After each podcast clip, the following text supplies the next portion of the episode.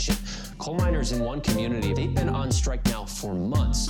Working as long as 12 hours a day, seven days a week, in some of the most dangerous conditions. I really think that the labor movement is the single greatest force for democracy in the history of the United States. The story of Alabama is a story of not just resilience, but of militancy. I say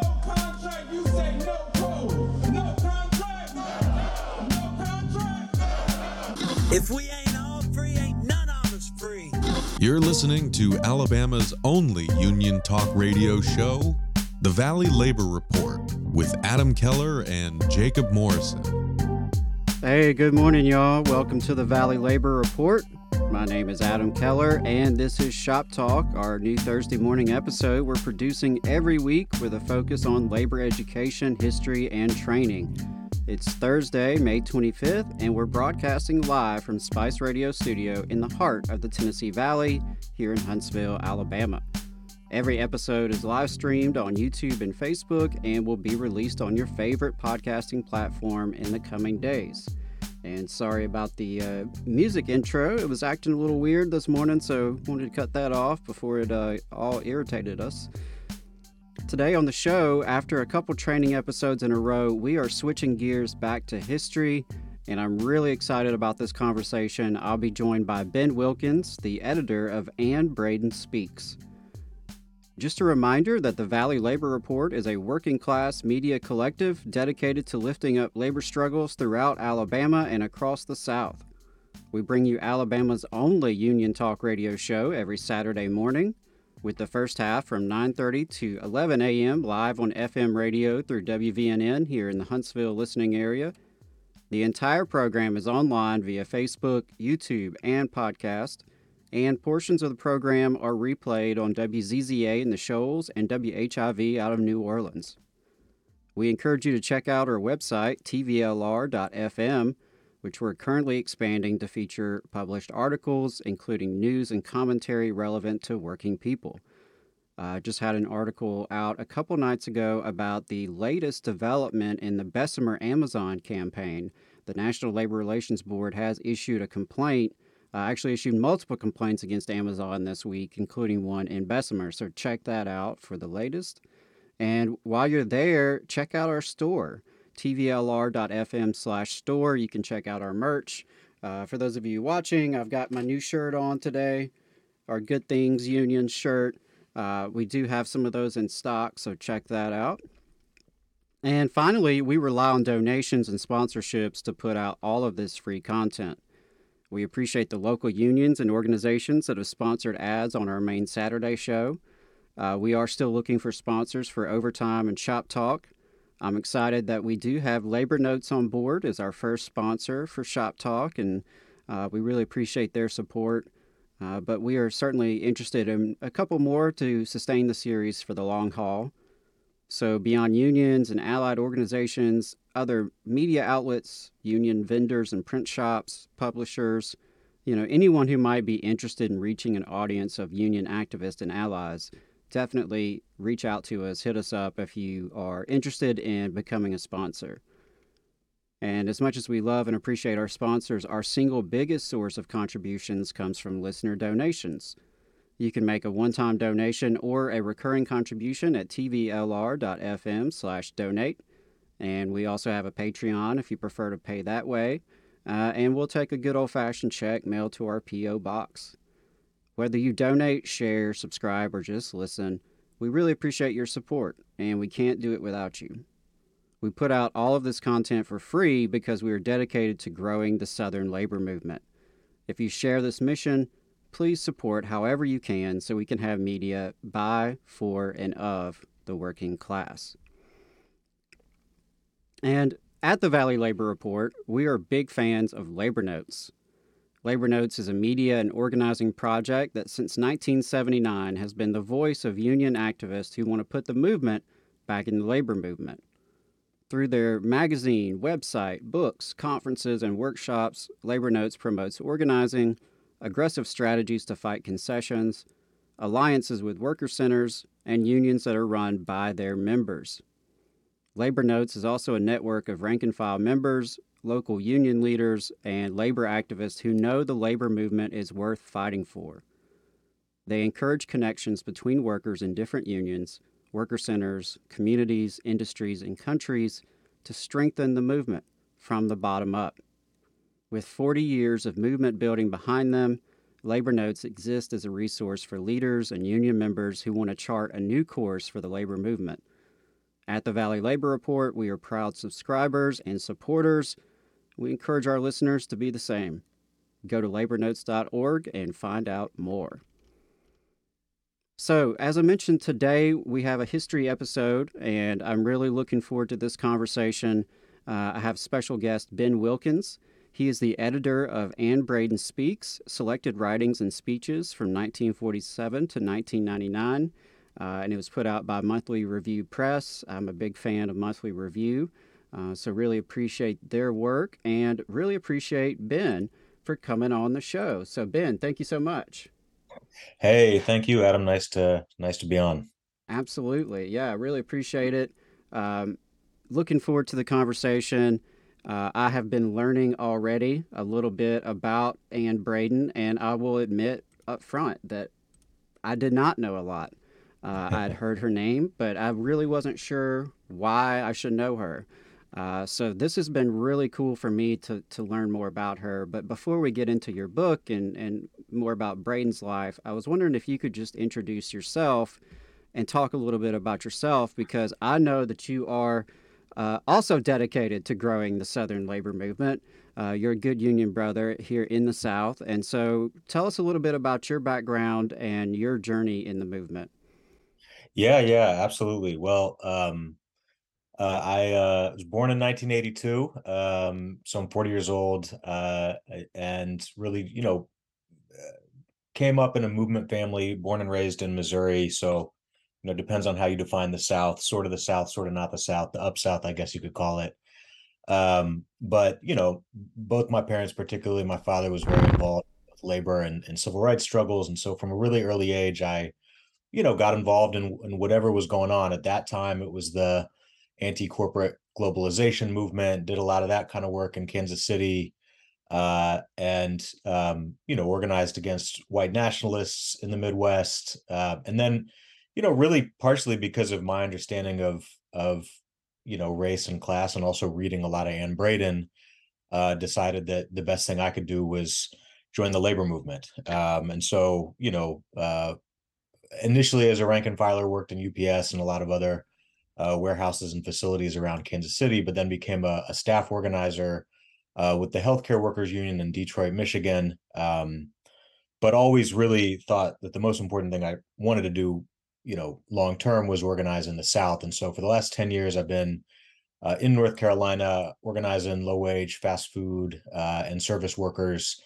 First with uh, Raise Up the South, which has morphed into uh, the Union of Southern Service Workers, which was founded last year and is mostly um, uh, operational in North Carolina, South Carolina, Georgia, and uh, and Alabama. But mostly the Carolinas is where we've had most of our work historically. So um, you know, really my kind of understanding of Anne Braden has influenced the the work that I do in in really deep ways, and uh, definitely consider myself uh, a champion of you know the need for a strong Southern labor movement, not only for workers in the South, but to transform the whole country and the whole world. Absolutely, absolutely. I, I couldn't agree more. I think it's critical to the fate of this country and the fate of this globe that we organize in the South. The the South cannot be we cannot allow the South to remain a fortress for anti-union bigotry uh, and for a working class that is so exploited and oppressed here. Uh, so I really appreciate your work and appreciate you sharing that with me. And uh, got a chance to meet some folks from Raise Up the South and now Union of Southern Service Workers. Uh, I know a few of those brothers and sisters came out to the Troublemaker School in oh, Alabama yeah. last fall. And so yeah, I'm I'm really really excited about the work y'all are doing. Uh, I'm probably going to be hitting you up after this call on, on getting some, some more guests from, from USSW and, and hearing more about the work y'all are doing. So, uh, but that does segue into uh, Anne Braden herself because you mentioned how um, she has really guided your work and, and your analysis. And so, before we get into you know some of her her activism and, and her organizing, could you just tell us a little bit about Anne Braden, the person? Uh, who was she? Yeah, yeah, yeah, yeah. Well, um, she was really a an incredible woman, and understanding where she comes from, um, I think makes her story even more incredible. She was born uh, in Anniston, Alabama, uh, in 1924. A white woman. I think uh, you know it's very important to understand that she was, you know, white woman raised in a middle class family in Anniston in the 30s and 40s, um, and you know, Anniston. I'm sure folks who are listening to the show kind of understand, you know, a little bit about it, but it's best known historically as the place where uh, a white mob, you know, burned down a, a, Freedom Rider bus in the 1960s, and so that's the kind of place that it was. And she really was not raised in a progressive family or a pro-labor family, to say the least. Her, she's, as she said, her dad was a committed racist.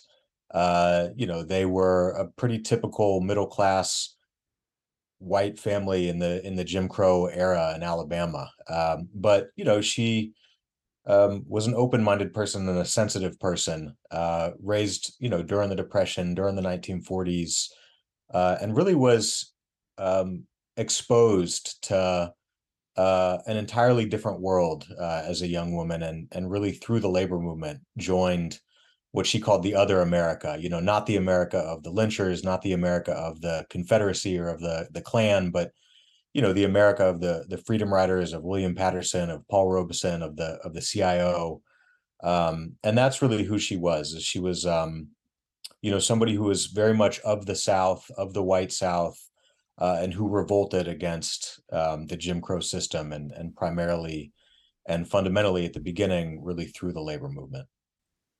Yeah, I think that's so fascinating. I'm always interested to hear the stories of folks who, who kind of cut against the dominant narrative and go against, you know, the way they were raised. And certainly that's something I can relate to, uh, having been born and raised in the South, and certainly not yeah. in a progressive household uh, by any stretch. Uh, so, you know, I always find that interesting what moves people, what kind of jolts them out of that dominant narrative that's been so instilled in us. Uh, and you mentioned the labor movement was really key to her journey. And one thing I've really been fascinated with Anne Braden is how she is sort of a, uh, uh, she has her, like one foot in the labor movement, one foot in the civil rights movement. It seems like throughout her entire journey, uh, and and something that I've heard you speak about elsewhere is is how you know there was a, a real separation between those movements, in large part due to the Red Scare. Uh, but Anne represented a, a continuation uh, of those struggles. Uh, could you talk a little bit more about Anne's experience with the labor movement? Yeah, yeah, absolutely. So she um, she became a journalist out of college uh, and moved to Louisville, Kentucky. And for her, Louisville was a way to to escape the deep South. Um, of course, still in the South, but you right. know, for her, going to a place like Louisville was um, you know a place where she could feel a little bit more freedom than being in Birmingham or in Anniston where she she had been previously. I, I can uh, say I really relate to that as a Southerner because going from Meridian, Mississippi to Huntsville, Alabama, it felt like I was going up north. Uh, and, yeah, it certainly yeah. seemed like a you know a much more progressive area, and so yeah, that that resonates for sure. Yeah, I think there's a lot of places like that in the South. I mean, I live in Durham. It's a place where a lot of people who you know, uh, come from small ta- towns, look to a place like Durham or Chapel Hill or Huntsville or you know Columbia, South Carolina, where they can have uh, a little bit more more freedom and where there's a little more uh, open mindedness. I, I, guess right. you could say. Um, right. So, yeah, absolutely. So for her, Louisville was that she she got a job um, at the newspaper in Louisville, uh, and you know at that point she was, you know, becoming a little bit more open-minded. She said that she really was exposed to the inhumanities of the jim crow system as a court reporter in in alabama. Uh, and so that was kind of her first inkling of you know something is wrong something is not right about this system. But then going to louisville she was really lucky um, because she was introduced to this really powerful labor movement in louisville at the time. Uh, you know we're talking about 1947 uh, the the red scare had really not uh, become the full force that it would become in the years later. And so you had, you know, what was called the Seventh Street Unions, uh, really anchored by the farm equipment workers at the International Harvester plant in, in, in Louisville. but there was other unions, you know, UE, other industrial unions that were really powerful and, and militant and radical. And she was really incorporated into that universe. Um, you know, she, I think most fundamentally was really struck by the multiracial nature of it. You had white workers and black workers marching side by side against, you know, these powerful corporations, against white supremacy. Um, and, you know, it was there that she met her future husband, Carl Braden, who was, you know, um, named after Karl Marx. He was, uh, you know, Mm-hmm. from a family that, um, you know, had been really big supporters of Eugene Debs, a Socialist Party family. His dad was, uh, if I'm not, if I'm remembering correctly, a, a railway worker and, and a trade unionist. And so it was really through, you know, making those connections and becoming a part of that movement that she was exposed to this whole new world. And a lot of times people, you know, they think about the um, the civil rights movement and the labor movement as two different things, but at that time in that place, it was one movement. Um, and you know, for the rest of her life, she really struggled to to work to build that one movement of of of you know uniting the the struggle for the working class and the struggle against racism into one fight, which really it is at the end of the day, particularly in the South. Right, absolutely. So she saw it as one fight, and Yeah. you know, anti-racism was something that was a, a central part of her life and who she was and what she was about. So could you talk a little bit more about the anti-racism and and how that really uh, was such a big part of Anne Braden?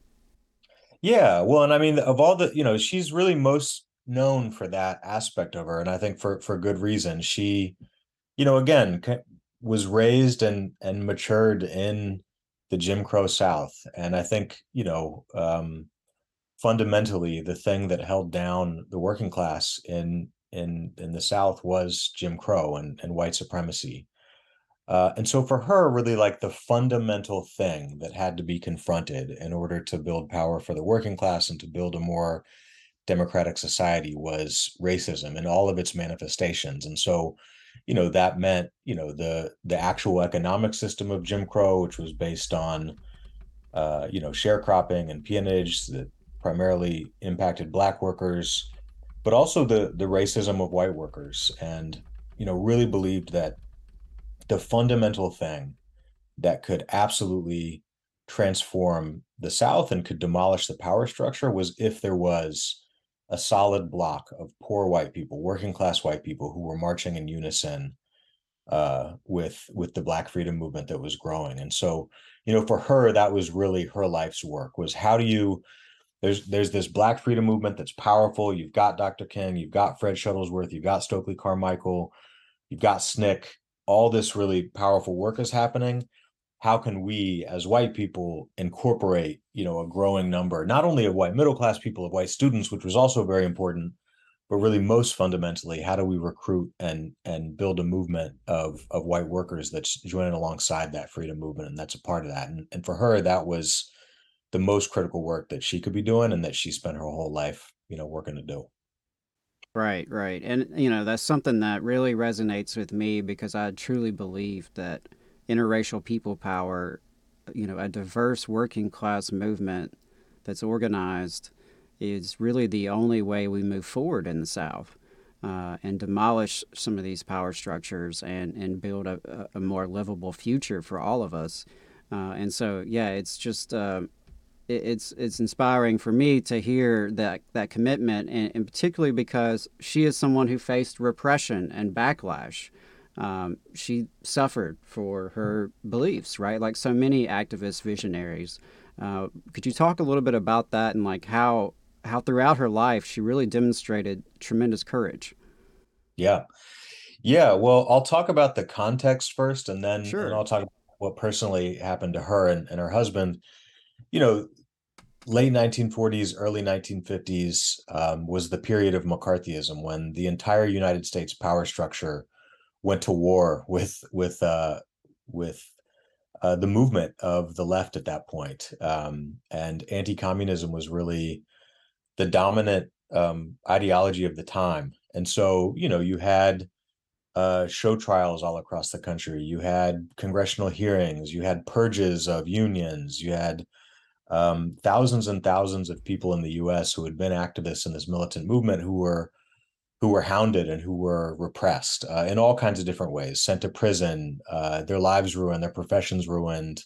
You know, the Rosenbergs were executed. There was all kinds of this stuff that was happening at the time, and so she really got caught up into that.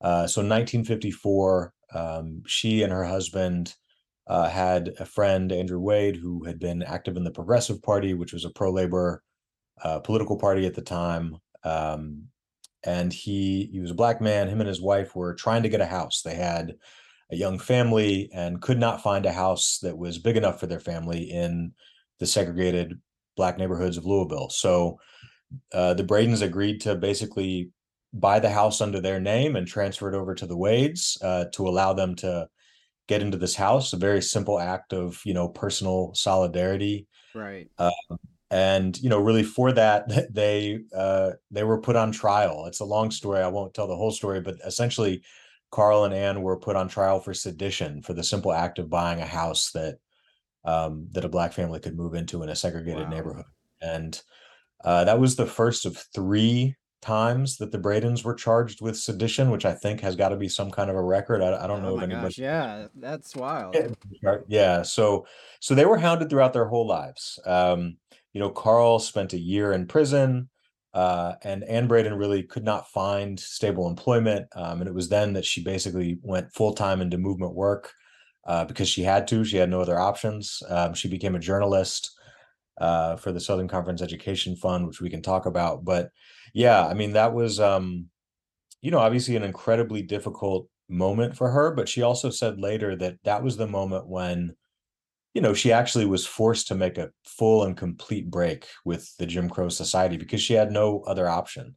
Right. Um, she was demonized, and there was a certain freedom in being demonized. She has a really, I think, powerful letter to Dr. King in the book uh, in 1960 where she's saying, you know, it's really amazing that you've won this Nobel Prize and that you're this prominent person, but don't be afraid of being demonized. Don't be afraid of being outcast. Outcast. Stick true to your principles, um, because that's what Jesus would have done. You know, she was also very good at speaking in these kind of religious terms because she was a deeply faithful person. So, um, yeah, the the repression that she and her husband faced was pretty pretty intense throughout the 1950s and 60s. They had a FBI agent who was assigned full time to watch them. Um, and you know the the book goes a little bit more into that. So she was um, not afraid to to face down the power structure and, and really did suffer the consequences throughout her life. Right, right, absolutely. And and one thing you just mentioned that I really uh, have been fascinated with, and I wanted to discuss. You mentioned she was a deeply faithful person, uh, and Anne Braden was a person who was influenced by Marxism and Christianity. And Yeah. that's something, you know, as a Southerner, I was raised to believe they're polar opposites, they're at odds. Um, one's bad, one's good. And, you know, it's a very simplistic uh, approach to it. And so uh, that is something I find fascinating as well.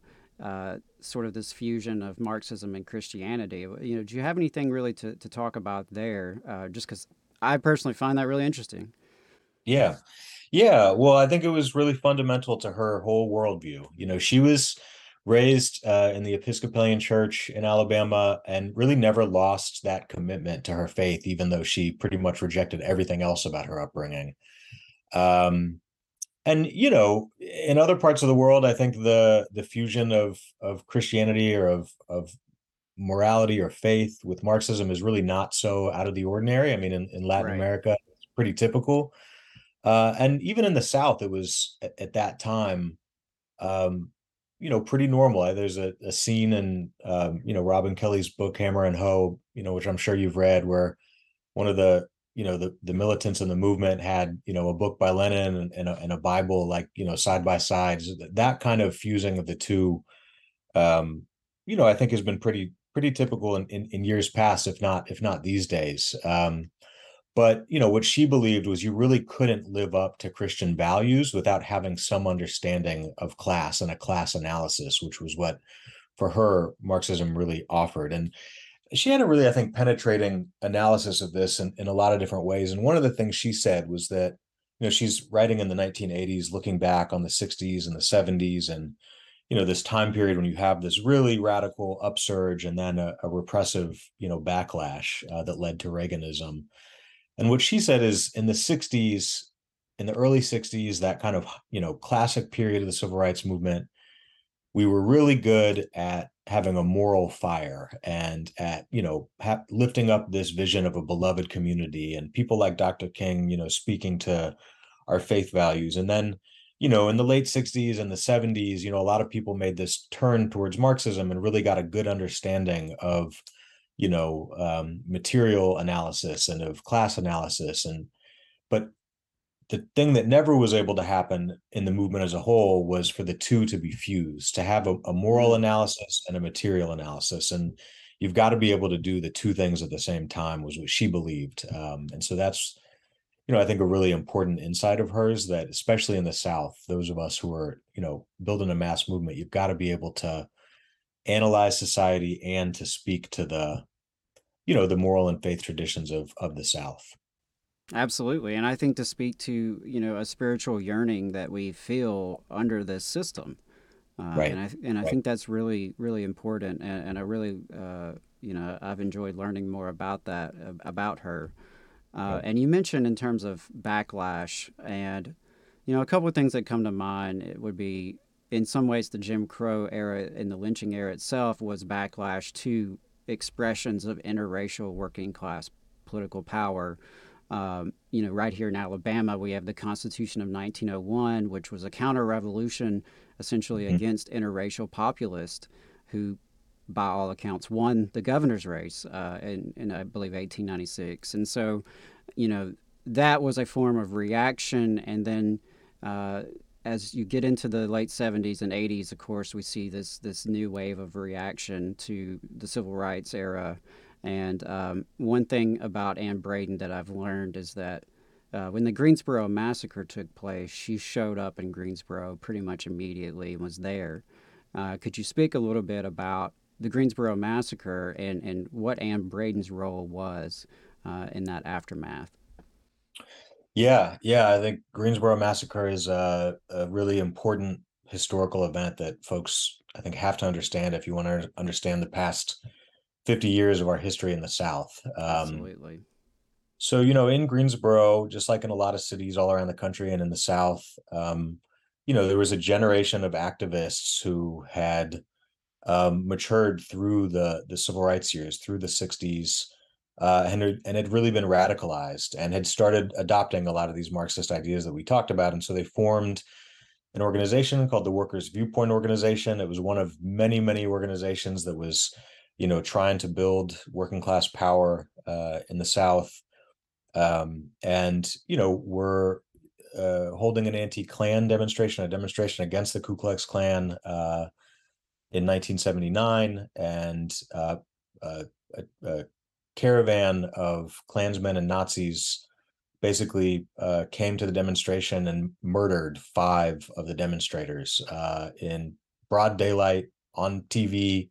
There's news cameras there. You can you can see the footage on on YouTube, um, and that was really a dramatic moment i think for the whole country and for the whole movement. You know people had this understanding that there's a rightward turn going on. There's a reactionary turn happening in this country. Um, but i think that really was a, a, shock to the system of the mm. whole conscience of you know the movement at that time um, and you know just like she had been in the 1940s and 50s you know these folks uh, I think it's not widely remembered now, but a lot of the demonstrators who were murdered and their and their comrades who were still alive were really demonized at the time um, because they were communists, they were leftists, they were radicals, and so there was a lot of people in the in the broader movement who were actually, even though they were shocked that these murders had happened, there was a lot of fear of associating with these folks who had been murdered. And Anne Braden did not feel any of that fear. She believed we had to stand in solidarity uh, with the victims of the massacre. And so, you know, as soon as she heard about it, she hopped in her car, drove to Greensboro. You know, she already knew, you know, some of the folks a little bit who had been involved and and offered her assistance. And I think was really a key um, figure in really building a mass movement to to fight back against the Klan and to support those who had been had been massacred. And so, you know, a lot of the veterans of that struggle who you know, we in USSW are really close with, you know, uh, Reverend Nelson and Joyce Johnson, Roz Pelles, others who were survivors of the massacre, you know, really remember um, her solidarity in that moment and the way that she showed up. Um, and I, I, think it's really important to remember that massacre and the the what it signaled for the direction of the country. Um, and she played a, a really important role in in building the fight back. Absolutely, absolutely, and uh, you know, I I want to transition there to talking about the book itself because when we're talking about remembering and and learning from this history, uh, I, I believe that's probably you know why we have this book, right? So I wanted to ask you why Anne Braden speaks, why this collection of her writings and speeches, uh, and mm-hmm. why now. And I think you've already spoken to it a little bit, but you know, just tell us a little bit about the book itself and, and why you felt it was important to get this out there. Yeah, well, I think it's it's pretty simple. I mean, one is she's um, speaking to the contradictions that still exist in this society, the crisis that right. still exists in society of poverty, racism, and militarism, um, and all the problems that she was fighting to to overturn. They still exist, maybe even worse so. Uh, and the second thing I would really strongly suggest in terms of why it's important to read this book and and read her writings is that, you know, she I think proposed and represented a tradition of struggle that oftentimes we forget and you know on the in the progressive world or the the left world or whatever you want to call it oftentimes we silo our struggles. Um, but she really firmly believed that you had to build a united movement um, for democracy for justice for equality. And that meant that the labor movement had to be marching side by side with the racial justice movement and the anti-war movement and the environmental justice movement. You know all the the, the enemy is the same you know uh, when she's fighting in the 1980s you know ronald reagan is the enemy of all these movements. Um, and therefore i think it's incumbent upon all of us to unite together and you know the third thing i would say is uh, she also you know you talked about labor notes earlier bringing the movement into the labor movement. She wanted to bring the labor movement into the social justice movement and to really fuse the broader social justice struggles with the labor movement and and and she believed that it was critical for you know the racial justice movement the social justice movement of the country to really incorporate labor struggles into it and for the labor movement to lift up all of the social struggles that are happening at the time and so i think that approach to movement work and to politics uh, is critically important for all of us to remember and to adopt today um, so i just yeah i think that um, the way that she approached movement work is the way that we all need to approach movement work today. Uh, and you cannot understand the civil rights movement without understanding her contribution and, and also looking at her analysis of it. Right, right. And and something that I picked up from from another interview that you had was that you know, she believed you couldn't go around race. You had right. to go through race and, and tackle issues of race head on when you were yeah. organizing in the South. And I, I, really, I think that's very uh, powerful. And I think it's something that, that is just as true today as it ever was.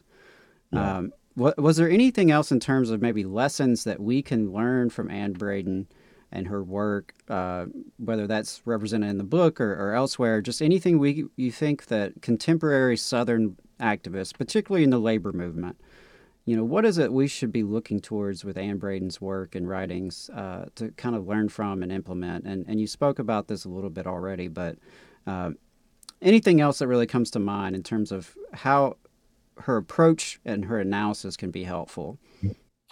Well, I think one big thing is that she had an analysis and she was a thinker. right. And, I mean, and that's that is yeah, something we have yeah. to acknowledge is not yeah. happening a lot in in our movement. Yeah, absolutely. I mean, she had a um, deeply well thought out analysis. Anybody, you know, folks who who knew Anne Braden, who spent time with her and with Carl, first thing they always talk about is you go into the living room and there's a million books and all you know they they were constantly reading they were constantly analyzing you know, thinking about not just what's going on in Alabama or in Kentucky, but what's going on in El Salvador, what's going on in uh, in Eastern Europe, what's going on in Vietnam, and and and what's the history that that brought us to where we are. You know, one of my favorite essays in the book is called um, 500 years of uh, racism in U.S. foreign policy, and it's basically just about it's it's written in 1992, the 500th anniversary of Columbus, you know, uh, coming to the to the the so-called New World, and you know, she just analyzes the history that got us here over the past 500 years. So I think that kind of depth of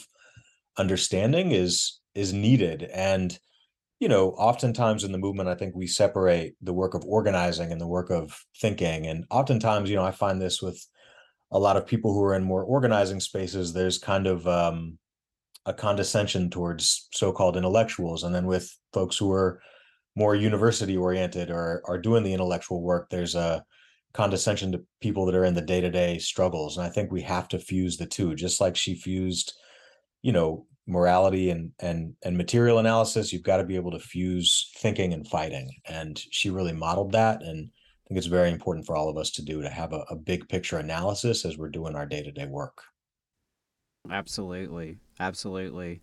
Uh, was there anything else you really wanted to highlight about the book itself?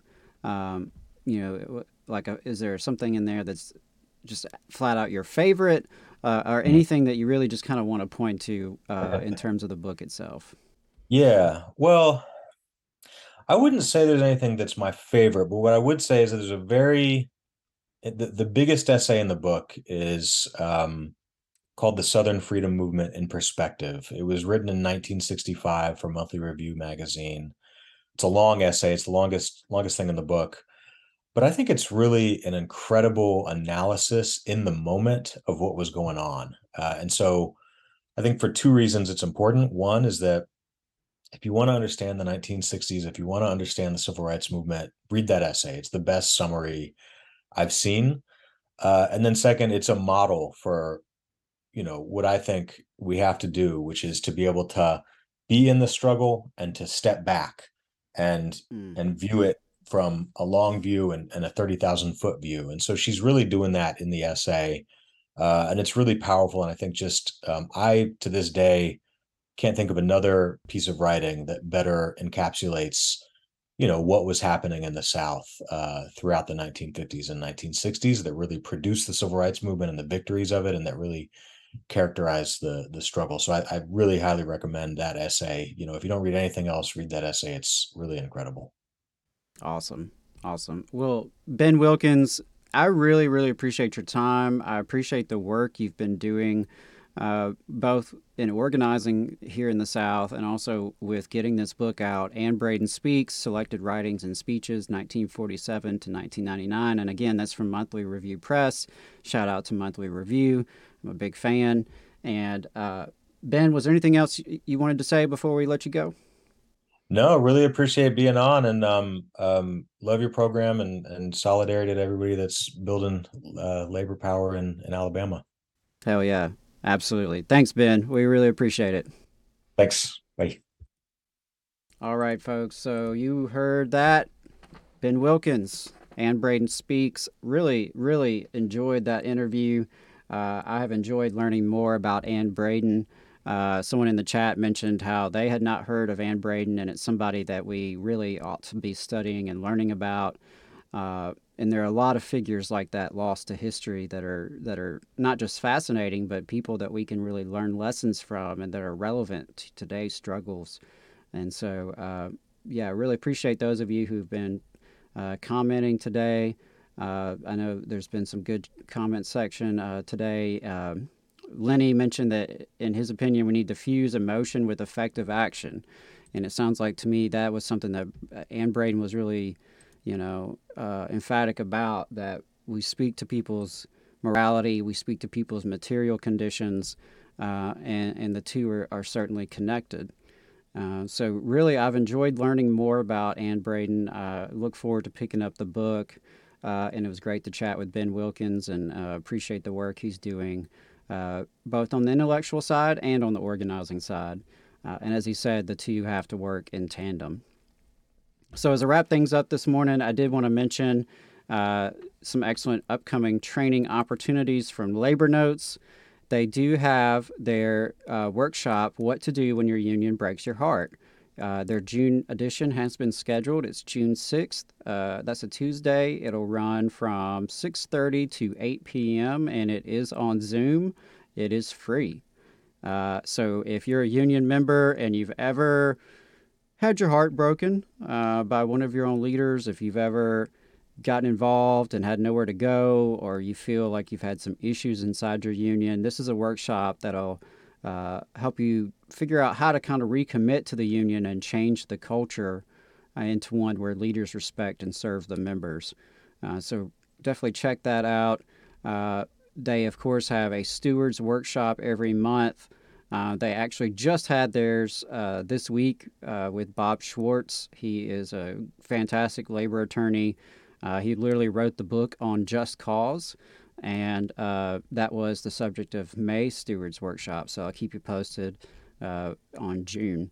And final plugs would be to check out tvlr.fm. As I mentioned, we've got some new work uh, published. Um, we just published an article uh, detailing education legislation in Alabama. So if you're interested in what's happening with Alabama's public schools in the legislative session, check that out for sure and uh, we'll have more good stuff on the way. We've got some good interviews planned for Saturday. Uh, really looking forward to that. We've got a full show on Saturday uh, with some Memorial Day tie-ins, uh, some labor news in up in Alabama and across the South. Uh, so y'all check it out. And that is it for the 12th episode of Shop Talk. Hope it was worth your time, and I really appreciate everyone listening. And again, if you enjoyed it, please share with your network and make sure that you're plugged into our work. You can sign up for our email list. Uh, you can, of course, follow us on YouTube, uh, Facebook, Twitter, at the Valley Labor Report. And again, Saturday morning, we've got a great show planned, 9:30 a.m. Central Time, live on WVNN, YouTube, and Facebook.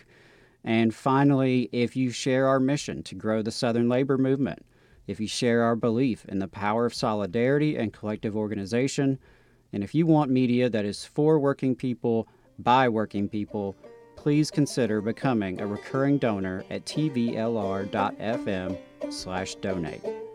All power to the workers. Solidarity, y'all.